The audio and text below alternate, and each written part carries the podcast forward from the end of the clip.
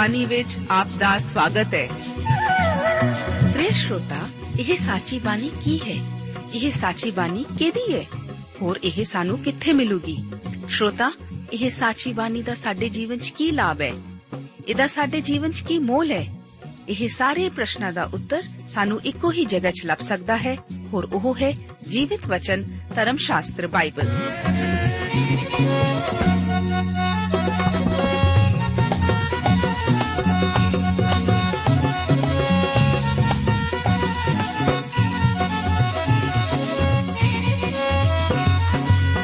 ਧਰਮ ਸ਼ਾਸਤਰ ਬਾਈਬਲ।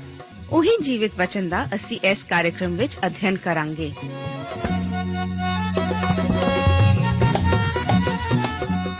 ਤੇ ਹੁਣ ਪਵਿੱਤਰ ਸ਼ਾਸਤਰ ਬਾਈਬਲ ਦਾ ਅਧਿਐਨ ਸ਼ੁਰੂ ਕਰਨ ਤੋਂ ਪਹਿਲਾਂ, ਆਈਏ ਅਸੀਂ ਆਪਣੇ ਮਨਾਂ ਨੂੰ ਤਿਆਰ ਕਰੀਏ ਇਸ ਭਜਨ ਦੁਆਰਾ।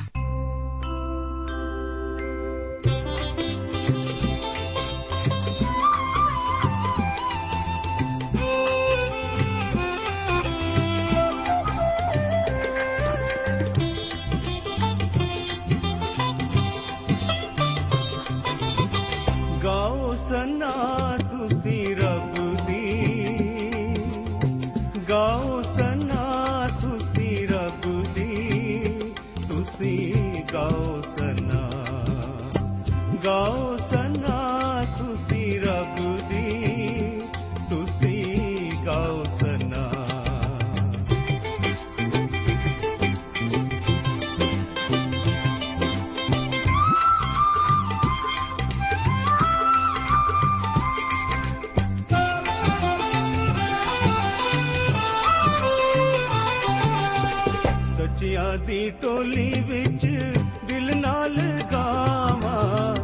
ਸੱਚਿਆਂ ਦੀ ਟੋਲੀ ਵਿੱਚ ਦਿਲ ਨਾਲ ਗਾਵਾਂ। ਸਨਾ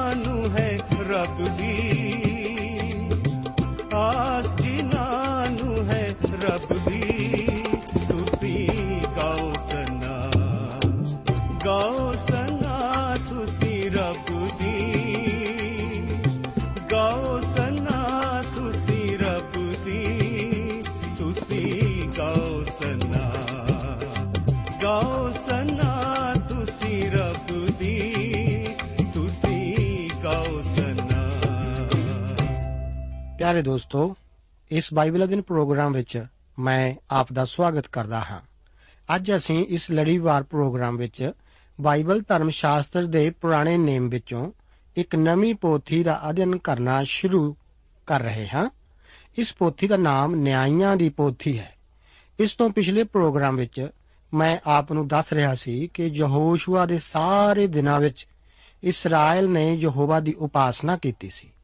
ਇਹ ਸਭ ਇਸ ਮਹਾਨ ਪਰਮੇਸ਼ਰ ਦਾ ਭੈ ਰੱਖਣ ਵਾਲੇ ਵਿਅਕਤੀ ਦੇ ਪ੍ਰਭਾਵ ਕਰਕੇ ਹੀ ਹੋਇਆ ਸੀ। ਪਰ ਯਹੋਸ਼ੂਆ ਦੀ ਮੌਤ ਤੋਂ ਬਾਅਦ ਦੇ ਸਮੇਂ ਦੇ ਹਾਲਾਤ ਬਾਰੇ ਨਿਆਂਇਆਂ ਦੀ ਪੋਥੀ ਉਸ ਦਾ 21 ਅਧਿਆਏ ਅਤੇ ਉਸ ਦੀ 25 ਆਇਤ ਵਿੱਚ ਬਿਆਨ ਕੀਤਾ ਗਿਆ ਹੈ ਕਿ ਉਨੀ ਦਿਨੇ ਇਸਰਾਇਲ ਦਾ ਪਾਤਸ਼ਾਹ ਕੋਈ ਨਹੀਂ ਸੀ। ਜੋ ਕਿਸੇ ਨੂੰ ਚੰਗਾ ਦਿਸਦਾ ਸੀ, ਸੋਈ ਉਹ ਕਰਦਾ ਸੀ। ਇਸ ਪੁਸਤਕ ਦਾ ਨਾਂ ਉਹਨਾਂ 12 ਮਨੁੱਖਾਂ ਅਤੇ ਇੱਕ ਔਰਤ ਤੋਂ ਪਿਆ ਹੈ, ਜੋ ਕਿ ਯਹੋਸ਼ੂਆ ਦੀ ਮੌਤ ਤੋਂ ਲੈ ਕੇ ਸ਼ੈਮੂਏਲ ਦੇ ਸਮੇਂ ਤੱਕ ਇਹ ਨਿਆਂਇਆਂ ਦੇ ਤੌਰ ਤੇ ਸੇਵਾ ਕਰਦੇ ਰਹੇ ਸਨ। ਇਸ ਪੋਥੀ ਦਾ ਲੇਖਕ ਨਹੀਂ ਜਾਣਿਆ ਗਿਆ। ਇਹ ਪੁਸਤਕ ਰਾਜਤੰਤਰ ਦੇ ਦੌਰਾਨ ਲਿਖੀ ਗਈ ਸੀ, ਜਿਸ ਦਾ ਸਬੂਤ ਸਾਨੂੰ ਇਹਨਾਂ ਵਚਨਾਂ ਦੇ ਇਸ ਪੁਸਤਕ ਵਿੱਚ ਚਾਰ ਵਾਰ ਦੁਹਰਾਏ ਜਾਣ ਤੋਂ ਮਿਲਦਾ ਹੈ, ਜਿੱਥੇ ਕਿਹਾ ਗਿਆ ਹੈ ਕਿ ਉਹਨਾਂ ਦਿਨਾਂ ਵਿੱਚ ਇਸਰਾਇਲ ਦਾ ਕੋਈ ਬਾਦਸ਼ਾਹ ਨਹੀਂ ਸੀ। ਇਹ ਵੀ ਸੰਭਵ ਹੈ ਕਿ ਇਹ ਪੁਸਤਕ ਸ਼ਮੂਏਲ ਦੁਆਰਾ ਹੀ ਲਿਖੀ ਗਈ ਹੋਵੇ। ਇਹ ਸਾਰੇ ਨਿਆਈ ਆਪਣੀਆਂ ਯੋਗਤਾਵਾਂ ਵਿੱਚ ਸੀਮਤ ਸਨ।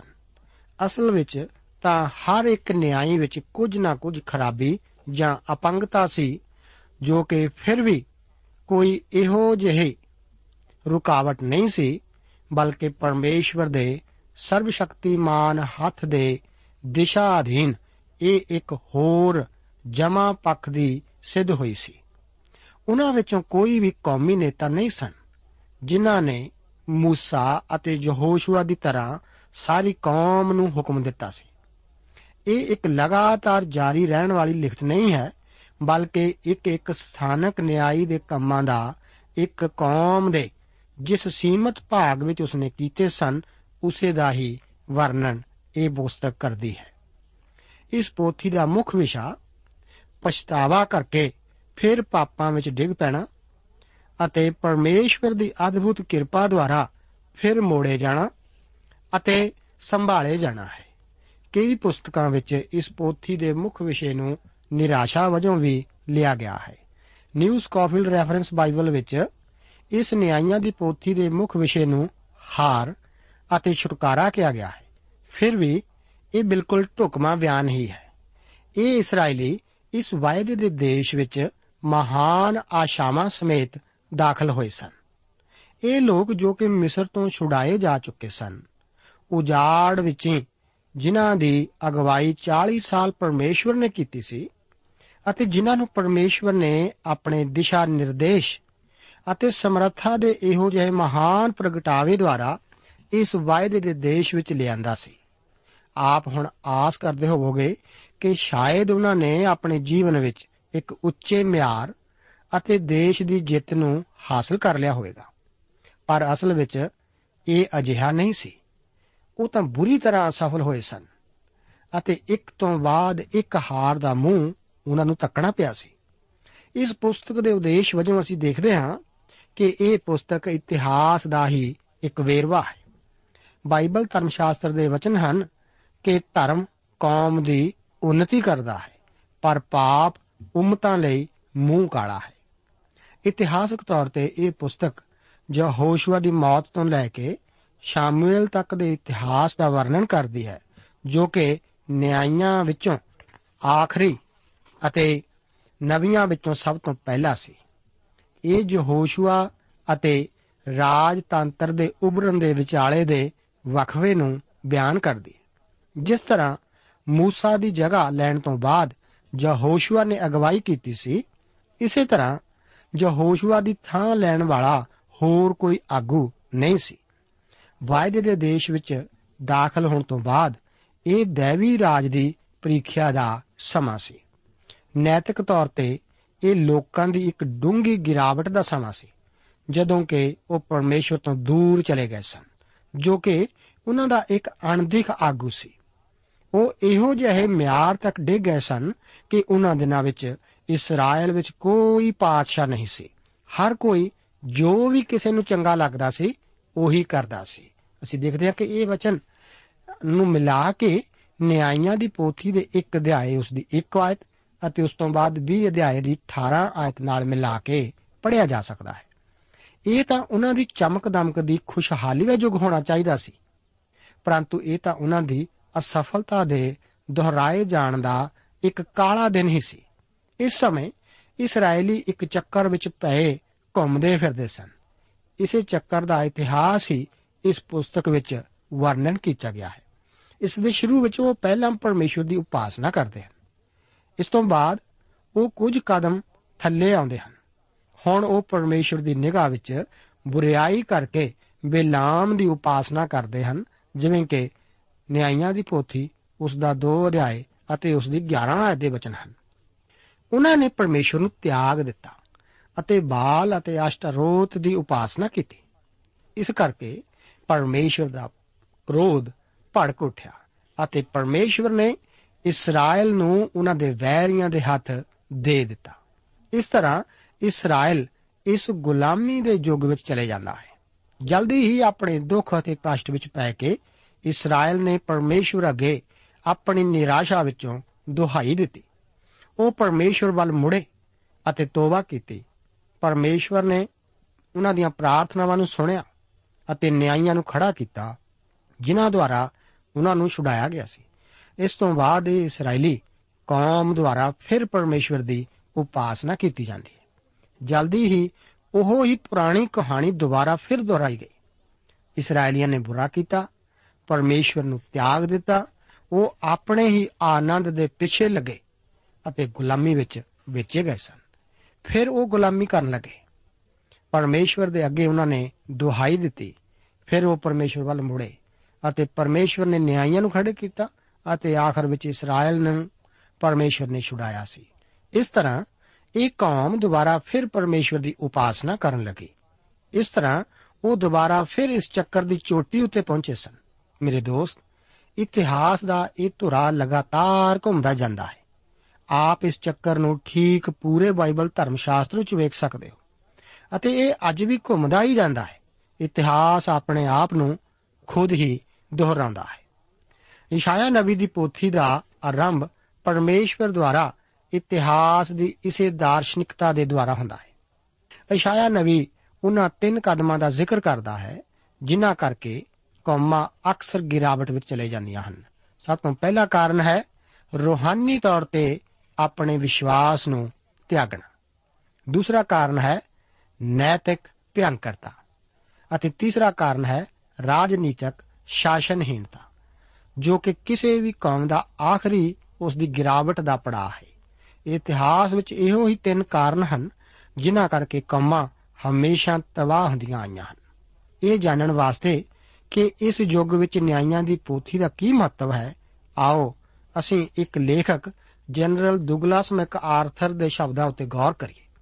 ਉਹ ਆਖਦਾ ਹੈ ਕਿ ਇਸ ਸਮੇਂ ਜਦੋਂ ਤੂਫਾਨ ਝੁੱਲਣ ਲਈ ਇਕੱਠੇ ਹੋ ਰਹੇ ਹਨ ਜਿਵੇਂ ਜਿਵੇਂ ਨੈਤਿਕ ਭ੍ਰਿਸ਼ਟਤਾ ਦੀ, ਜੋ ਕਿ ਰਾਜਨੀਤਿਕ ਸਮਰੱਥਾ ਦੇ ਕਾਰਨ ਹੈ, ਜ਼ਹਿਰ ਫੈਲਦੀ ਜਾ ਰਹੀ ਹੈ, ਇਹ ਬਹੁਤ ਜ਼ਰੂਰੀ ਹੈ ਕਿ ਹਰ ਰੋਹਾਨੀ ਤਾਕਤ ਨੂੰ ਧਾਰਮਿਕ ਆਧਾਰ ਦੀ ਰੱਖਿਆ ਅਤੇ ਸੰਭਾਲ ਕਰਨ ਲਈ ਕਿਰਿਆਸ਼ੀਲ ਕੀਤਾ ਜਾਵੇ, ਜਿਸ ਉੱਤੇ ਇਸ ਕੌਮ ਦੀ ਸਥਾਪਨਾ ਕੀਤੀ ਗਈ ਹੈ। ਕਿਉਂਕਿ ਇਹ ਤਾਂ ਉਹ ਆਧਾਰ ਹੀ ਹੈ ਜੋ ਕਿ ਸਾਡੀ ਕੌਮ ਅਤੇ ਨੈਤਿਕ ਉન્નਤੀ ਦਾ ਕਾਰਨ ਰਹੀ ਹੈ। ਇਤਿਹਾਸ ਅਜਿਹੇ ਕਿਸੇ ਵੀ ਇੱਕ ਵਾਪਰ ਚੁੱਕੇ ਵਾਕਿਆਤ ਦੀ ਲਿਖਤ ਲਿਖਣ ਵਿੱਚ ਅਸਫਲ ਹੈ, ਜਿਸ ਵਿੱਚ ਨੈਤਿਕ ਭ੍ਰਿਸ਼ਟਤਾ ਦੇ ਅਧੀਨ ਹੋ ਚੁੱਕੀਆਂ ਕੌਮਾਂ ਦੀ ਰਾਜਨੀਤਿਕ ਅਤੇ ਆਰਥਿਕ ਗਿਰਾਵਟ ਵਿੱਚੋਂ ਨਾ ਗੁਜ਼ਰਨ ਦਾ ਜ਼ਿਕਰ ਹੋਵੇ। ਹਰ ਵਾਰ ਜਾਂ ਤਾਂ ਨੈਤਿਕ ਗਿਰਾਵਟ ਉੱਤੇ ਕਾਬੂ ਪਾਉਣ ਲਈ ਇੱਕ ਰੂਹਾਨੀ ਜਾਗਰਤੀ ਆਈ ਹੈ, ਜਾਂ ਫਿਰ ਇੱਕ ਉન્નਤੀਸ਼ੀਲ ਭ੍ਰਿਸ਼ਟਤਾ ਨੇ ਪੂਰਨ ਕੌਮੀ ਤਬਾਹੀ ਲਿਆਂਦੀ ਹੈ। ਇਹਨਾਂ ਵਚਨਾਂ ਦਾ ਵਾਰ-ਵਾਰ ਦੁਹਰਾਇਆ ਜਾਣਾ ਕਿ ਉਹਨਾਂ ਦਿਨਾਂ ਵਿੱਚ ਕੋਈ ਰਾਜਾ ਨਹੀਂ ਸੀ ਅਤੇ ਹਰ ਮਨੁੱਖ ਉਹੀ ਕਰਦਾ ਸੀ ਜੋ ਉਸ ਦੀ ਆਪਣੀ ਨਿਗਾਹ ਵਿੱਚ ਚੰਗਾ ਸੀ। ਇਸ ਵਿਖਿਆਨ ਤੋਂ ਪਤਾ ਲੱਗਦਾ ਹੈ ਕਿ ਨਿਆਂਇਆਂ ਦੀ ਪੋਥੀ ਦਾ ਸਾਰ ਅੰਸ਼ ਕੀ ਹੈ।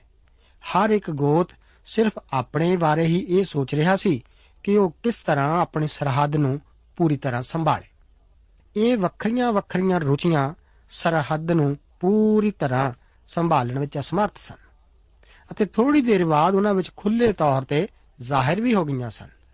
ਆਮ ਭਲਾਈ ਦੇ ਵਿਚਾਰ ਨੂੰ ਜ਼ਿਆਦਾ ਤੋਂ ਜ਼ਿਆਦਾ ਭੁਲਾਇਆ ਗਿਆ ਸੀ। ਇਸ ਕੌਮ ਦੇ ਵੱਖ-ਵੱਖ ਭਾਗਾਂ ਦਾ ਆਪਸੀ ਵਖਰੇਵਾ, ਇਸ ਅਗੇਤਰੀ ਵੰਡ ਅਤੇ ਕਈ ਗੋਤਾਂ ਦੀ ਆਪਸੀ ਈਰਖਾ ਕਰਕੇ ਉਛਾਲਿਆ ਗਿਆ ਸੀ। ਇਸ ਅੰਦਰੂਨੀ ਗੜਬੜ ਦੇ ਸਿੱਟੇ ਵਜੋਂ ਇੰਨੇ ਡਰਾਉਣੇ ਤ੍ਰਿਤੇ ਸਨ ਕਿ ਇਸ ਬਾਰੇ ਵੀ ਇੱਕ ਪ੍ਰਸ਼ਨ ਚਿੰਨ ਲੱਗਣ ਲੱਗ ਪਿਆ ਸੀ ਕਿ ਇਸرائیਲੀ ਕੌਮ ਕੀ ਉਸ ਧਰਤੀ ਉੱਤੇ ਆਪਣੀ ਪਕੜ ਬਣਾਈ ਵੀ ਰੱਖੇਗੀ, ਜਿਸ ਵਿੱਚ ਇਸ ਦੇ ਖਾਸ ਧਰਮ ਅਤੇ ਸਭਿਅਤਾ ਨੇ ਅਜੇ ਆਪਣੇ ਪੂਰੇ ਡੀਲ ਡੋਲ ਵਿੱਚ ਵਧਣਾ ਸੀ। ਇਸ ਦੇਸ਼ ਦੇ ਇਸ ਤੋਂ ਬਾਅਦ ਪ੍ਰਾਚੀਨ ਵਾਸੀ ਅਜੇ ਵੀ ਇਸ ਦੇਸ਼ ਦੇ ਇੱਕ ਕਾਫੀ ਵੱਡੇ ਇਲਾਕੇ ਨੂੰ ਮੰਨੀ ਬੈਠੇ ਸਨ, ਜਾਂ ਫਿਰ ਇਸ ਵਾਰੇ ਦੇਸ਼ ਦੇ ਮੁੱਖ ਮਹੱਤਵਪੂਰਨ ਭਾਗਾਂ ਨੂੰ ਦੱਬੀ ਬੈਠੇ ਸਨ। ਉਹਨਾਂ ਦੀਆਂ ਗਵਾਂਢੀ ਤਾਕਤਾਂ ਇਹਨਾਂ ਅਜਨਬੀਆਂ ਨੂੰ ਜੇਕਰ ਆਪਣੇ ਅਧੀਨ ਨਹੀਂ ਸੀ ਕਰ ਸਕਦੀਆਂ, ਤਾਂ ਵੀ ਇਹਨਾਂ ਨੂੰ ਬੜੀ ਆਸਾਨੀ ਨਾਲ ਭ੍ਰਿਸ਼ਟਤਾ ਅਤੇ ਹਮਲੇ ਦਾ ਸ਼ਿਕਾਰ ਸਮਝਦੀਆਂ ਸਨ।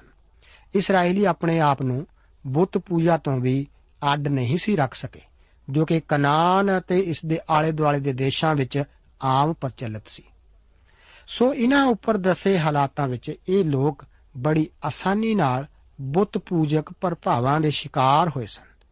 ਉਹ ਇੱਕ ਦੇਵੀ ਅਤੇ ਅਧਿਕ ਰਾਜੇ ਦੇ ਵਿਚਾਰ ਨੂੰ ਸਮਝਣ ਵਿੱਚ ਪੂਰੀ ਤਰ੍ਹਾਂ ਅਸਮਰਥ ਸਨ। ਇਸ ਕਰਕੇ ਪਰਮੇਸ਼ਵਰ ਨੇ ਵਿਸ਼ਵਾਸਯੋਗ ਵਿਅਕਤੀਆਂ ਦੇ ਰੂਪ ਵਿੱਚ ਨਿਆਂਇਆਂ ਦਾ ਹੁਕਮ ਦਿੱਤਾ। ਜੋ ਕਿ ਦੇਵੀ ਇੱਛਾ ਦੇ ਵਿਚੋਲਿਆਂ ਵਜੋਂ ਹੀ ਕੰਮ ਕਰਦੇ ਸਨ। ਉਹ ਅਧਿਕ ਪਾਤਸ਼ਾਹ ਦੇ ਸ਼ਾਸਨਪਾਲ ਸਨ, ਜੋ ਕਿ ਜਾਂ ਤਾਂ ਅਪਰਤੱਖ ਤੌਰ ਤੇ ਉਸੇ ਤੋਂ ਹੁਕਮ ਪਾਉਂਦੇ ਸਨ ਜਾਂ ਫਿਰ ਉਸ ਦੀ ਆਗਿਆ ਅਨੁਸਾਰ। ਇਸ ਤਰ੍ਹਾਂ ਰਾਜੇ ਨਾ ਹੋ ਕੇ ਜੋ ਹੋਵਾ ਦੇ ਅਧੀਨ ਲਗਾਨਦਾਰਾਂ ਵੱਲੋਂ ਕੰਮ ਕਰਦੇ ਸਨ। ਇਸ ਤਰ੍ਹਾਂ ਇਹਨਾਂ ਨਿਆਂਇਆਂ ਦੀ ਦੇਵੀ ਰਾਜੇ ਉੱਤੇ ਹੋਰ ਨਿਰਭਤਾ ਦੁਆਰਾ ਉਹਨਾਂ ਦੇ ਸੰਸਥਾਨ ਦੇ ਰਹੱਸ ਦਾ ਵੀ ਸਾਨੂੰ ਪਤਾ ਲੱਗਦਾ ਹੈ।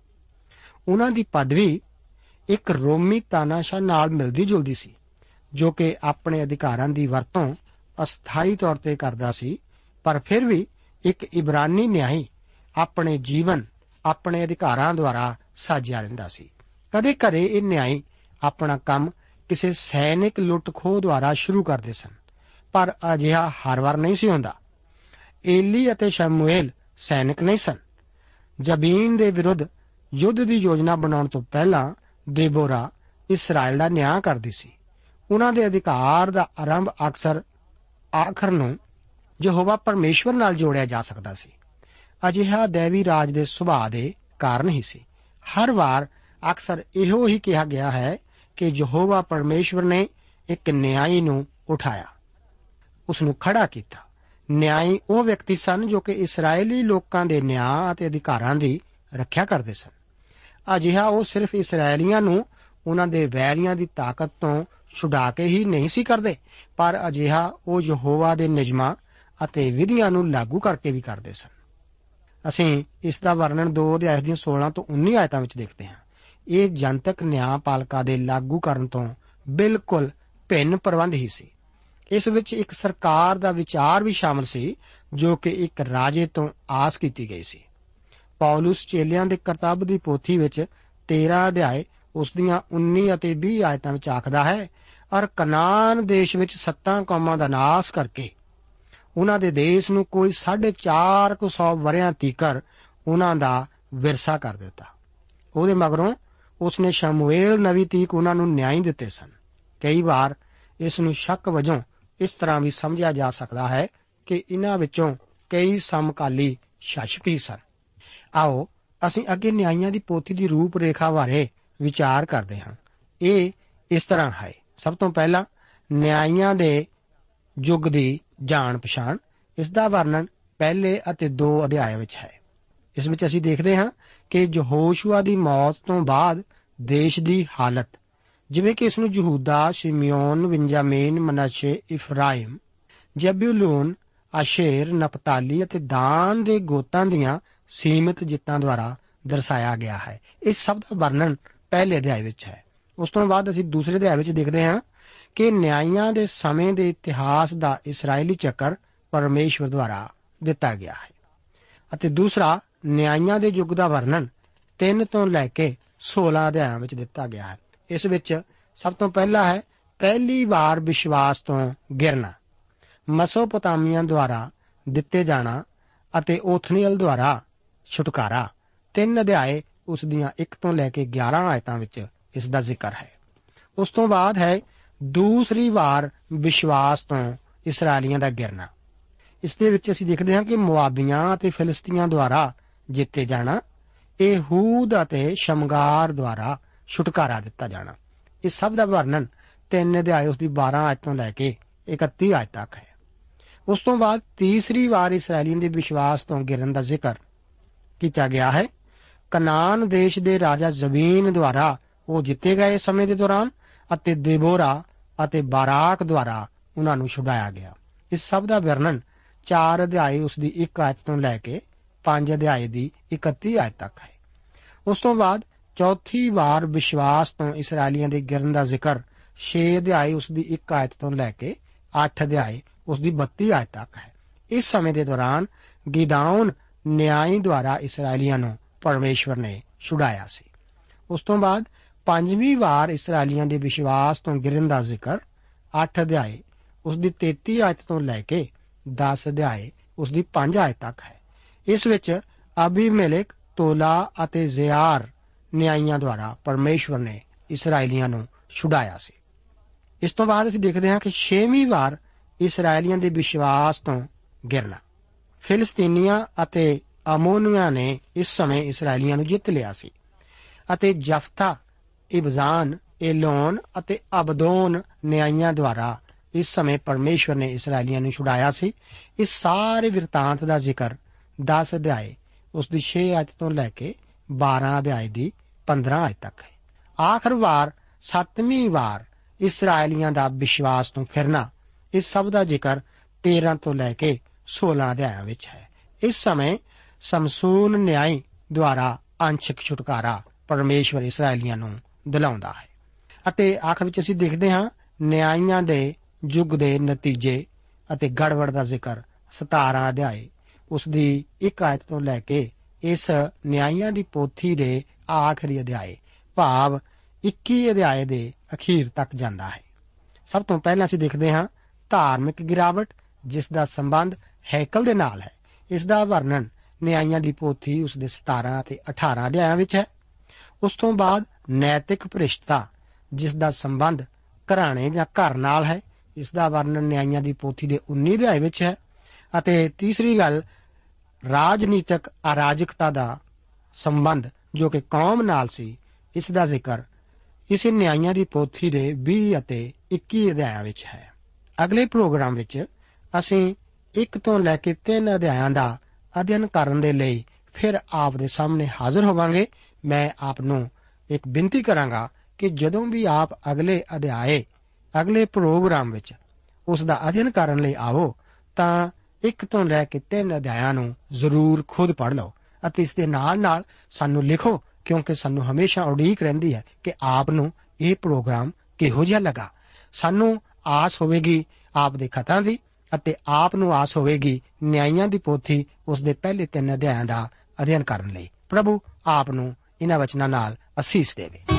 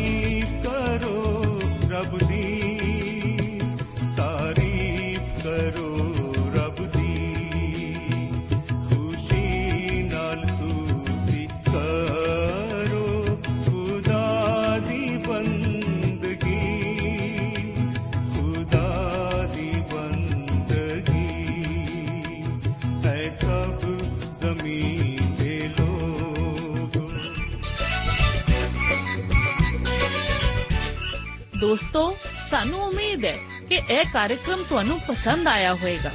ਤੇ ਇਹ ਕਾਰਜਕ੍ਰਮ ਸੁਣ ਕੇ ਤੁਹਾਨੂੰ ਬਰਕਤਾਂ ਮਿਲੀਆਂ ਹੋਣਗੀਆਂ। ਜੇ ਤੁਸੀਂ ਇਹ ਕਾਰਜਕ੍ਰਮ ਦੇ ਬਾਰੇ ਕੁਝ ਪੁੱਛਣਾ ਚਾਹੁੰਦੇ ਹੋ, ਤੇ ਸਾਨੂੰ ਇਸ ਪਤੇ ਤੇ ਲਿਖੋ। Program Sachi Bani, post box number 1715 sector 36 Chandigarh 160036 ਪਤਾ ਇੱਕ ਵਾਰ ਫੇਰ ਸੁਣ ਲਓ।